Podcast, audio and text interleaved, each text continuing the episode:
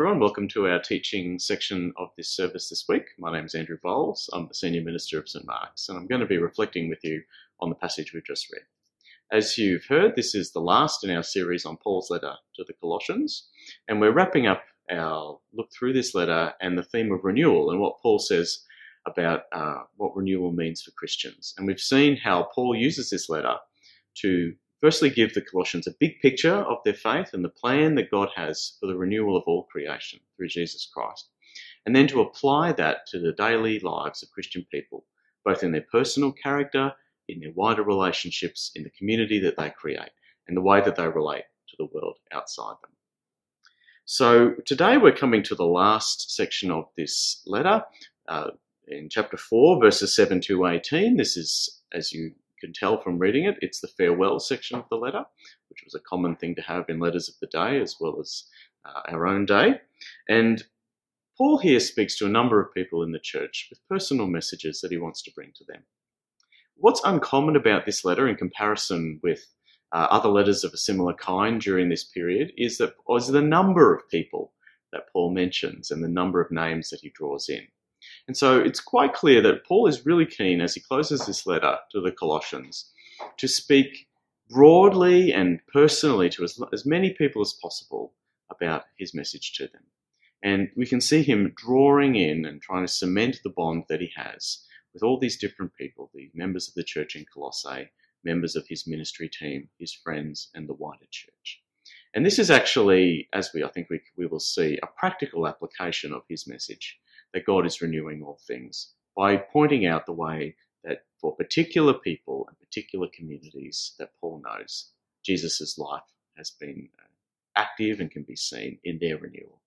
So it's, I think it's an encouraging, it's a, um, it's a warm-hearted part of this uh, letter. It's a great way to finish this uh, series as we think about how does Jesus actually renew the lives of individual people and real human communities like our own. So we can see here there's a number of people that Paul refers to. So let me just name them and think about the different groups of people that Paul is talking about. Firstly, he sends greetings from his own friends uh, to the people in Colossae. So he mentions the messengers who are going to be taking the letter to them, uh, Tychicus and Onesimus, and we'll think more about Onesimus in a moment. He also sends greetings from fellow prisoners. Paul was in jail at the time, and so he's writing to them from that experience. And there are other Christians with him, or those who are his uh, colleagues or, fellow, or people he has fellowship with during that time. So he mentions Aristarchus, we can see. He mentions Mark, possibly the Mark who wrote the Gospel of Mark, not sure. Uh, he mentions a man named Jesus, who they tend to call Justus because Jesus is a confusing name to have in the early Christian community. He uh, commends to them Epaphras, who is obviously someone well known to them, someone who was part of setting up and leading the church in Colossae, one of Paul's great friends, and a man who prays and has great concern for their church.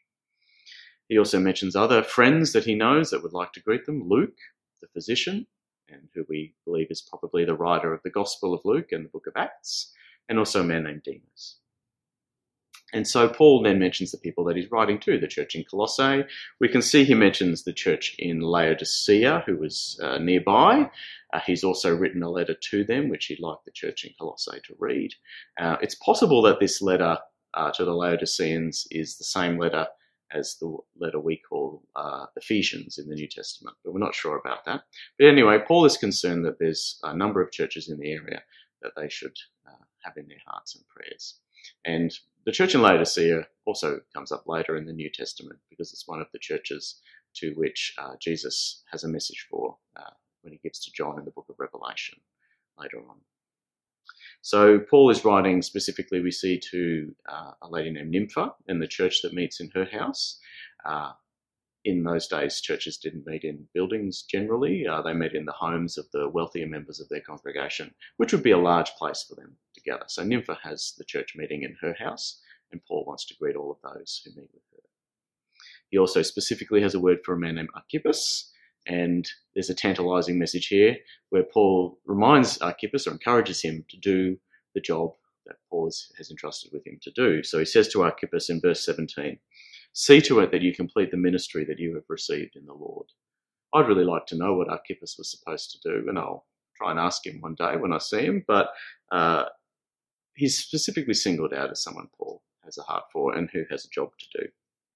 And so I think overall, this gives us a real picture of this community in the early church, of those who were Paul's friends, people he worked with, people in Colossae, and the churches around them. And the image that it gives me as I read it is of this community of people who are bound together, not by external factors in their lives or their inherited traits, but by this new life that Jesus has given them, this new community that has been created around Jesus' gospel and the transformation that it's been brought has been brought into their lives. I mention this because this is actually the continuing vision of the church throughout the New Testament. And it's the vision of the church that we take up today in, as uh, a church here at St. Mark's. Our vision as a church is we believe to become a community of transformation.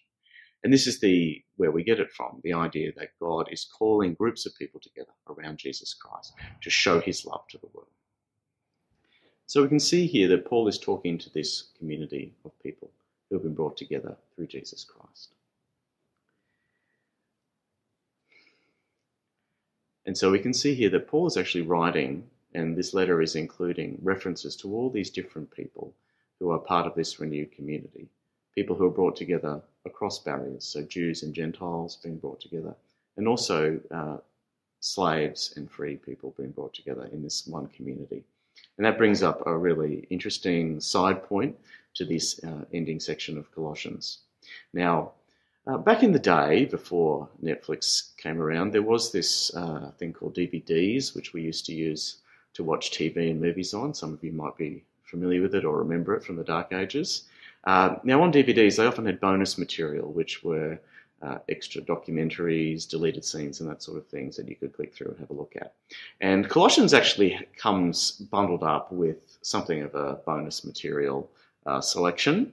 Uh, there's a letter called Philemon, which is actually later on in the New Testament, if you look forward a little bit, which we believe was bundled up in, the, in a parcel of letters with uh, Colossians. And it's a personal letter written to a, a member of the church in Colossae, a man named Philemon.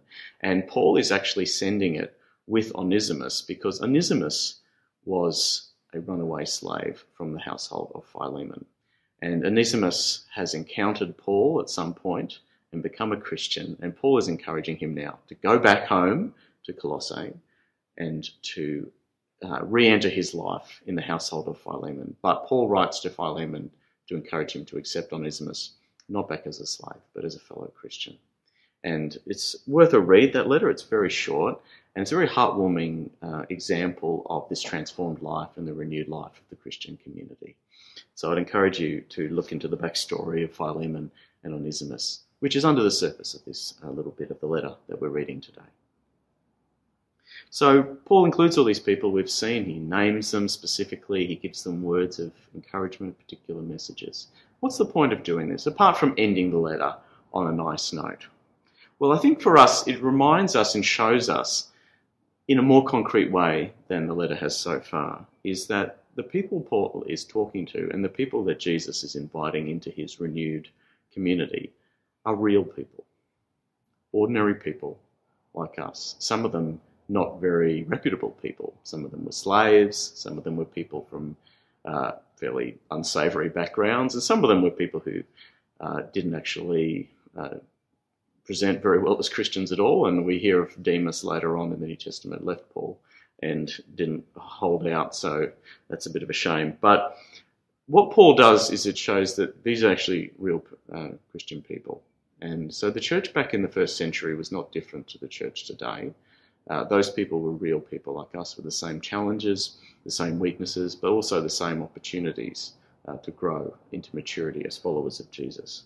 And so I think that it offers us an encouragement today as we look at this letter but also a challenge. You know, so how do we take up, as those uh, Christian people did in Colossae, this challenge to be renewed in Jesus and to work that out amongst amidst the messiness of our lives? And I know that for many of us today, um, in this week as I'm preparing this sermon, we're just looking forward in very narrow vision for the next couple of months and thinking, how can I get through this? But this is life, and this is actually one of the things that Jesus is inviting us to give to Him all our experiences, all our hopes, and the way we act in every situation. All those things can be brought into renewal as it was in the days of the Colossians. So, one thing that we might ask us is well, what is there now God calling us to be renewed in today, this week?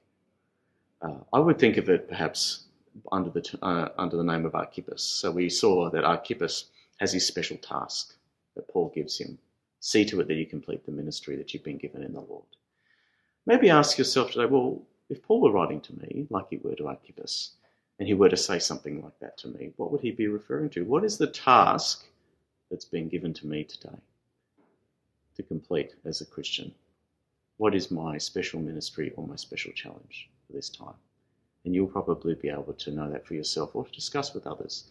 What is God putting on your heart to do and to grow at the moment? So I'd like to finish our series now, and I hope that it's been something that's been helpful for you as we reflected on renewal. We're now in this time of spring. As I look out here, I can see the sun and the trees are growing and the grass is beginning uh, to rise up and flowers are coming out. So this is a time of renewal. It's an appropriate time to finish this message and to think about what it means for us. And I think as we enter into spring, we can take it as a sign, really, and a symbol of God's bigger plan, which is the final renewal of all things uh, forever you know, and I think this is helpful for us uh, to remember and to place our hope in. You know, we have been through a long, dark winter here. We now have a roadmap of you know the next few months, the renewal of Victoria and what that might look like. But we see here in Colossians that God has actually given us here a roadmap for the renewal of the whole world. It begins with Jesus and it spreads out to those who follow him and take part in his plan and gradually it will spread to the entire cosmos. So the encouragement as we finish and uh, read reading Colossians is to take up our part in this plan and to follow Jesus in his way of renewal. As Paul says in chapter 2 verse 6, as you therefore have received Christ the Lord, continue to live your lives in him, rooted and built up in him and established in the faith, just as you were taught, abounding in thanksgiving. So I wanted you to uh, take that word away with you as an encouragement to reflect on and to ask God to be establishing you and building you up and renewing you in your faith in Jesus. I'd like to finish with a personal word, as Paul does. In verse 18, Paul takes the letter from his scribe and writes, I, Paul, write this greeting with my own hand. Remember my chains. Grace be with you. And I think over the last six months, I've come to understand a lot more deeply what Paul feels as he writes those words, what it means to be separated from his friends, to not to be able to be with the people he cares about, that he wants to encourage in their faith in Jesus. Um, there are those who are watching this, people who I haven't seen or heard from since March the 8th this year. People who I do have a concern for and would love to see you grow and continue to grow in your faith in Jesus. There are those of you who have joined us in this time who I've never met, and I can only see uh, in the future. And so, like Paul, I want to send my greetings to all of you. And, you know, I hope that, like me, you do long to share again in the fellowship that God brings us in Jesus and the renewal that He will in the future. And I hope that time's not far away. So I pray that we will find our way back together during this springtime and to be renewed in our experience as a community of transformation. So, as Paul says to his uh, church, I say to you, grace be with you.